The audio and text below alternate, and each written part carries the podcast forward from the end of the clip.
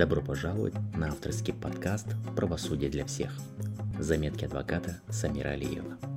Подкаст о законах, судебной практике, правах и обязанностях простым человеческим языком.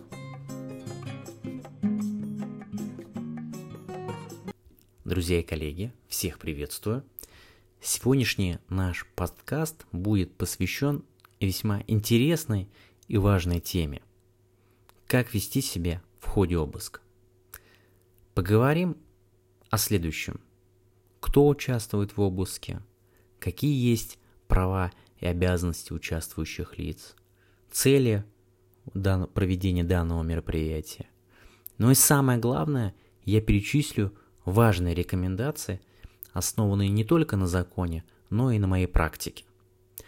Но не забудьте подписаться на мой подкаст, для вас это просто, а мне в целом это приятно – поскольку это мотивирует записывать для вас в последующем все новые и новые подкасты. Поехали! Так, друзья, ну для начала разберем с вами на основании какого документа проводится обыск жилища. А вообще, когда мы говорим про обыск, для этого нам нужно обратиться к Уголовно-процессуальному кодексу, поскольку понятное дело, что обыск касается уголовных дел – и в первую очередь мы обращаем внимание на статью 182. Я сейчас не буду зачитывать, цитировать эти самые нормы да, закона. В целом обозначу, чтобы это было для вас доступно и понятно.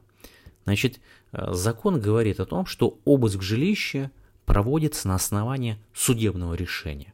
Ну, это еще на, на уровне Конституции указано, что жилище неприкосновенно, ну и, соответственно, в уголовно-процессуальном законодательстве было закреплено то же самое правило, то есть оно может быть прикосновенно только на основании судебного решения. Это означает, что только суд уполномочен дать разрешение следственному органу на проведение обыска у вас жилища. Выносится соответствующее постановление, и вот на этом, на основании этого постановления проводится обыск. В некоторых случаях закон говорит, что может быть вынесено постановление следователя. Так называемые э, случаи, которые не терпят отлагательства. Вот нужно срочно провести обыск, пока следователь обратится в суд, это пройдет время, понимаете, а, например, человек удерживает у себя в квартире каких-то заложников, да, понимаете. И вот в таких исключительных случаях э, следователю предоставляется право не обращаться в суд, он может сам вынести постановление, провести обыск, но в последующем он должен засилить этот обыск. Для этого он должен уведомить следователя прокурора, ну и, соответственно, будет уже проверена а, документация, то есть само постановление следователя, насколько оно обосновано и мотивировано, протокол обыска, иные документы, и на, и на основании этого будет вынесено решение правильно ли поступил следователь или нет. Ну, то есть имеется в виду, что будет вынесено в конечном счете судебное решение. То есть, думаю, с этим все понятно. А с какой же целью проводится обыск? Если мы обращаемся к этой же самой статье 182, то цели довольно-таки, скажем так, весьма обширные. В данном случае это наличие достаточно, то есть основание да, производства обыска, это наличие достаточных данных полагать, что в каком-либо месте или у какого-либо лица могут находиться орудия, оборудование или иные средства совершения преступления, предметы, документы и ценности, которые могут иметь значение для уголовного дела. То есть, друзья, обратите внимание, что довольно обширный перечень а, оснований для того, чтобы провести вот это самое мероприятие, а если правильно выражаться, следственные действия, обыск.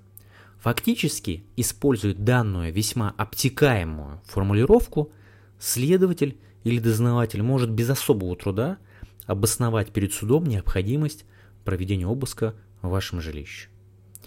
А, еще важный момент хотелось бы здесь отметить, что фактически на практике очень важнейшей, скажем так, и негласной целью проведения обыска в жилище является оказание психологического давления. Введение лица в состояние стресса. Для того, чтобы в последующем это использовать при допросе, иных следственных действиях, которые будут проводиться уже после окончания обыска. Очевидно, что вмешательство в личное пространство, появление посторонних лиц, особенно в погонах, да, это вот в масках, то есть оно дезориентирует, заставляет граждан чувствовать себя неуверенно, незащищенно и зачастую вызывает такое чувство вины, то есть при отсутствии для этого объективных причин. А кто проводит и участвует в обыске? По общему правилу, обыск в жилище проводит следователь или дознаватель. А, но зачастую на практике обыск жилища проводится оперативным сотрудником, который действует на основании поручения о производстве отдельных следственных действий, которое выдается вот этим самым следователем. То есть следователь поручает оперативному сотруднику провести обыск. Поэтому обыск проводится вот этим оперативным сотрудником без участия следователя или дознавателя.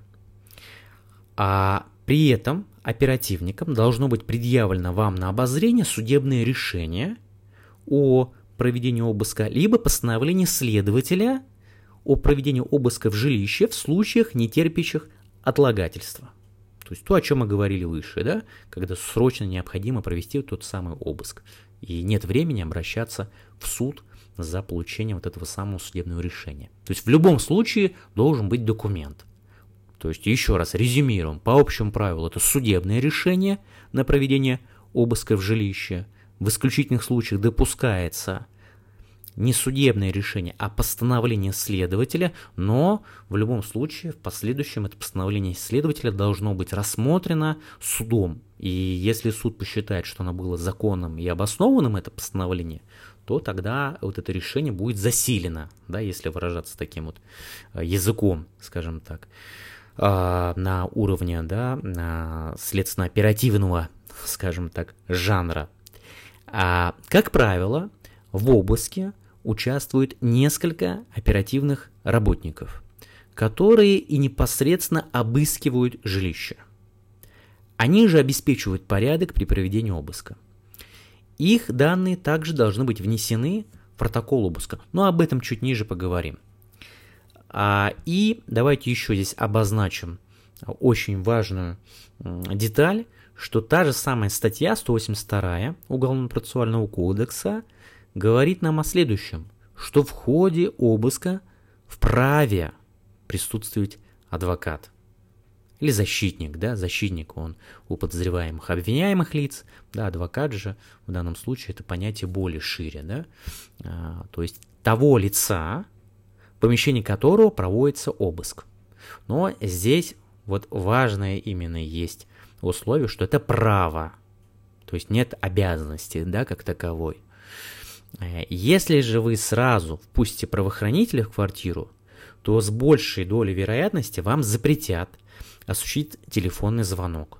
То есть в результате чего вы не сможете обеспечить присутствие своего адвоката. То есть закон не говорит о том, что адвокат обязан участвовать в ходе обыска.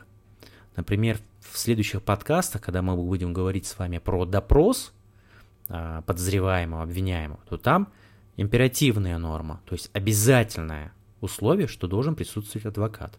Когда же мы говорим про обыск, то это уже ваше право пригласить адвоката. Да, государство, то есть в лице следователя, дознавателя, либо оперативных сотрудников, не будет вам предоставлять никакого адвоката.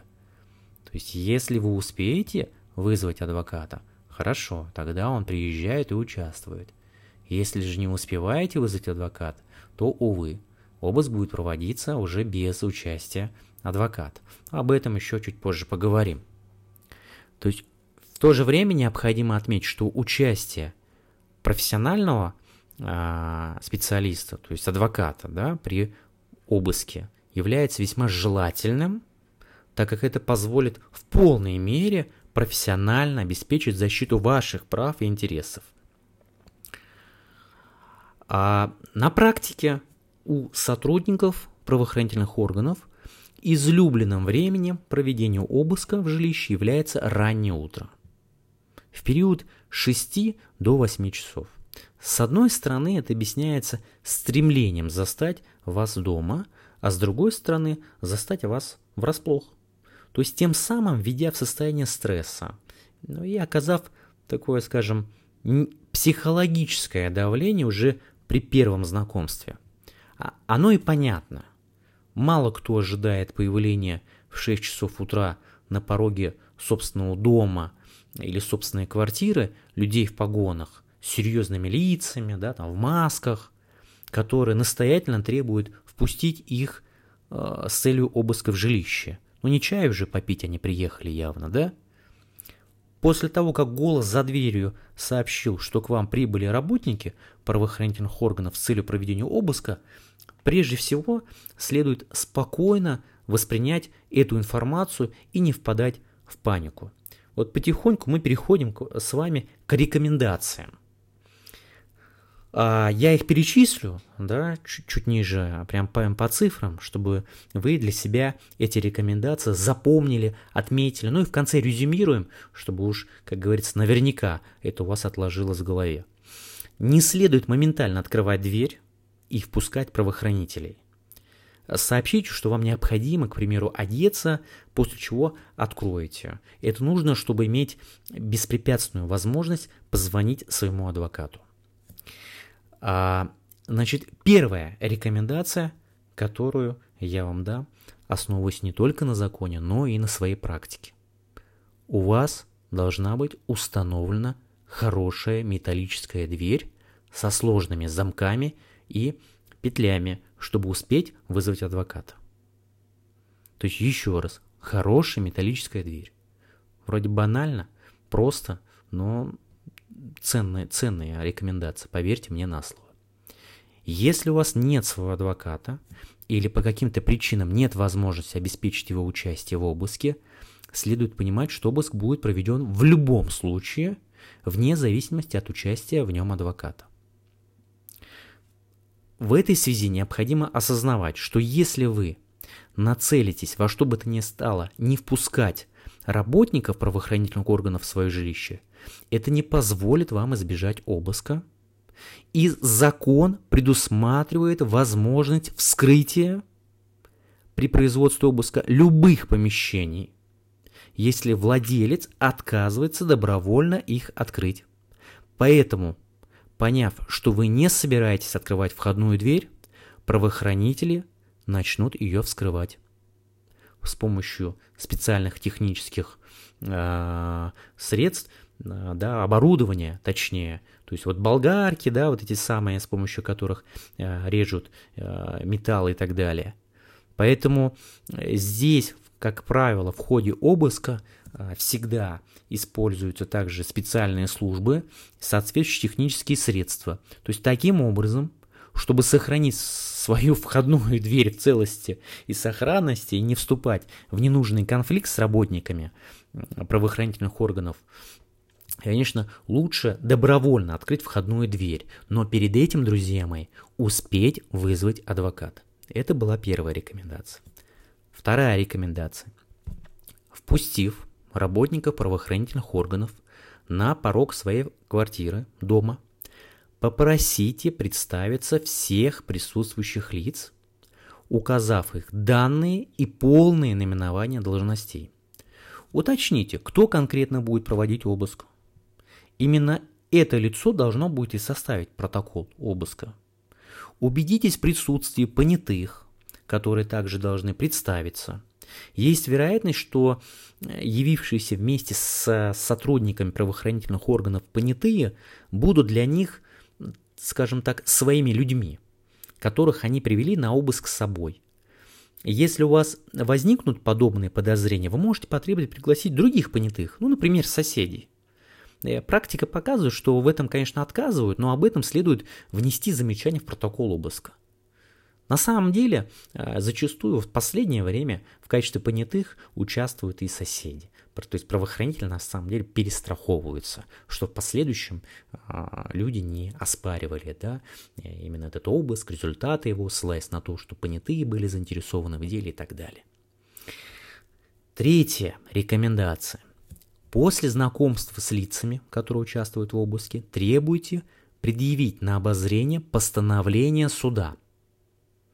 То есть впустили сотрудников, вежливо общаетесь, попросили представиться, желательно, конечно, переписать данные, ну, не знаю, получится ли переписать в такой ситуации данные, тут уже вопрос, да, и после чего вот эти самые сотрудники, либо оперативный сотрудник, либо следователь, обязан вам предъявить судебное решение.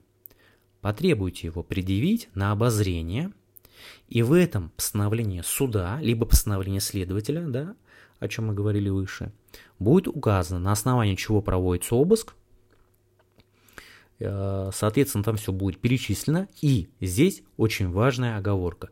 Читайте вслух в присутствии своих родственников, близких лиц. Вот прям возьмите постановление суда или следователя и прочитайте его вслух, чтобы ваши близкие лица, которые, скорее всего, не будут задержаны, они в последующем могли хотя бы поделиться этой информацией при общении, допустим, с адвокатом. То есть понимать, откуда растут ноги. Понимаете? Вот это очень важно. Почему нужно прочитать вслух это самое постановление.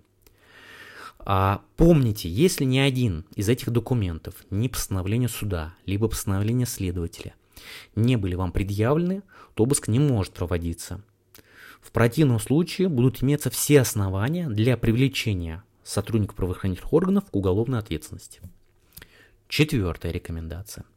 Получив один из указанных документов, то есть судебное решение, постановление суда или постановление следователя, внимательно полностью прочитайте его. То есть о чем я говорил выше. Здесь на чем нужно акцентировать внимание, друзья мои. Первое. Наименование органа, то есть чьем производстве находится уголовное дело. Далее. Номер уголовного дела будет указан.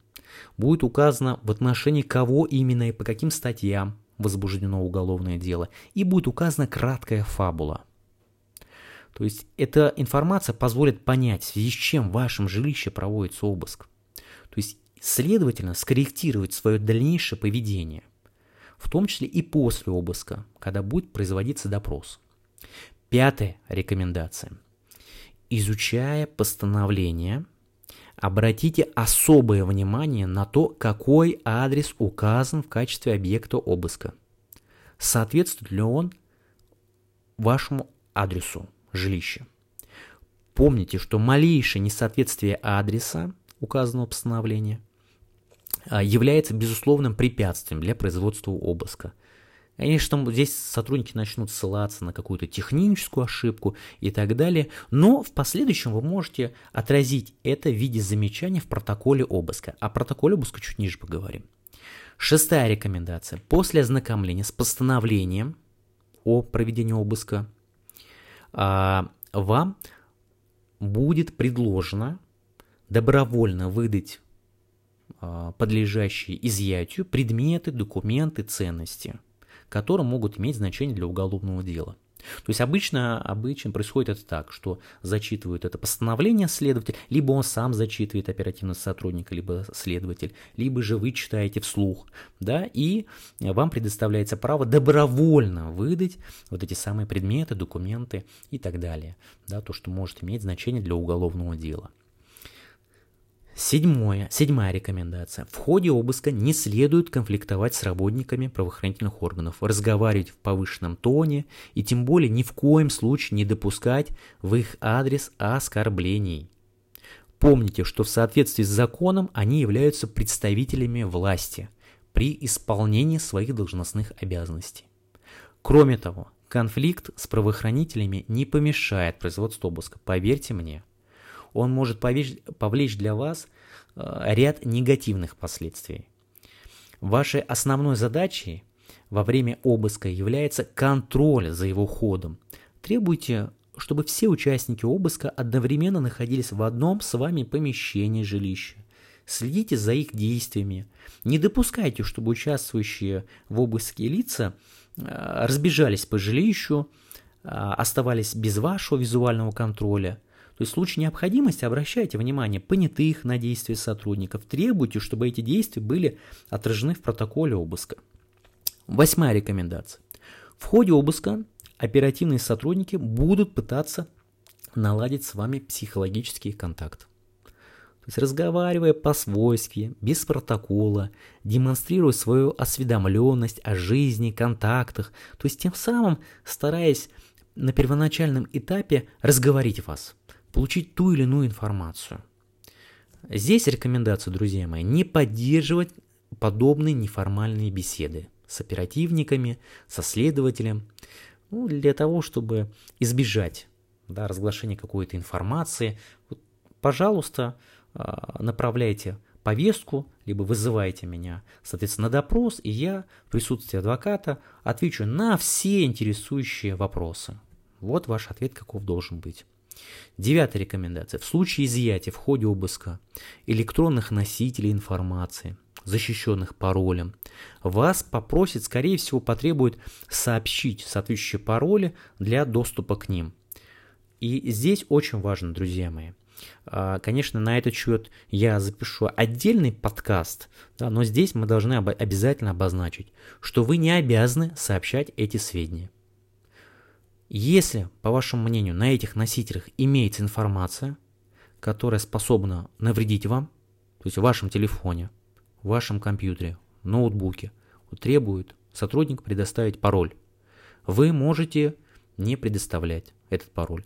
Можете отказаться сообщать пароль, указав в качестве причины, например, что забыли, да, или не готовы сейчас предоставить и так далее. Но, сами понимаете, в этом случае, конечно, все это будет изъято. Но еще раз повторюсь, по данному э, вопросу будет записан отдельный подкаст. Десятая рекомендация. По окончанию обыска вам должен быть предъявлен для ознакомления протокол, составленный лицом, который проводил обыск. Вот этот самый ответственный сотрудник.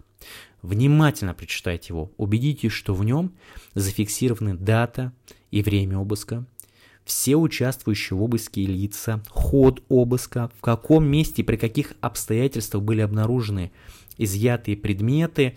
Друзья, и очень важная рекомендация. Все, что изъято, должно быть перечислено в том числе денежные средства. Обязательно посчитайте.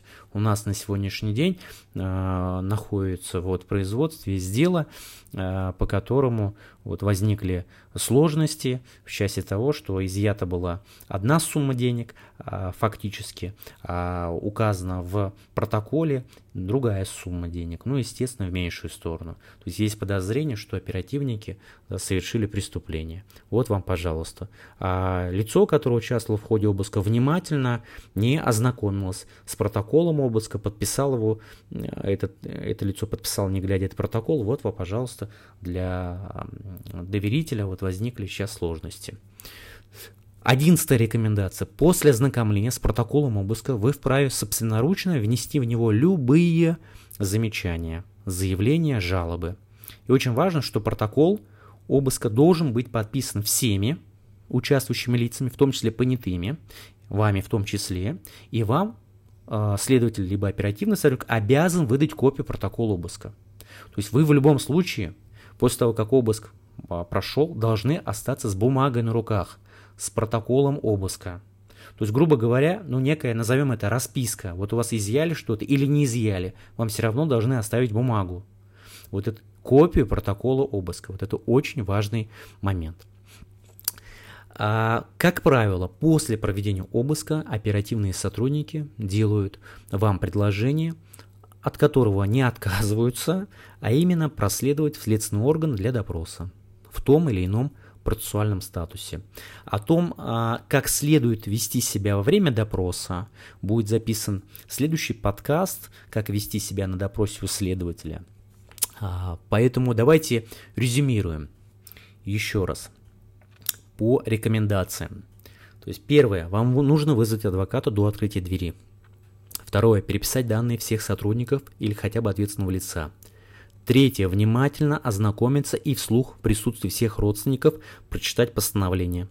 Четвертое. Не конфликтовать, не общаться на разные темы, давать минимум информации. Это не допрос. Пятое. Передвигаться в ходе обыска со всеми лицами и следить за ходом обыска. Шестое. По результатам обыска прочитать протокол обыска, который должен быть составлен при вас. Седьмое – отразить все замечания. И восьмое – потребовать выдачи копии протокола. Друзья и коллеги, надеюсь, сегодняшний подкаст был весьма интересен для всех. На этом мы завершимся. Напоследок попрошу вас подписаться на подкаст и, как говорится, до скорых встреч.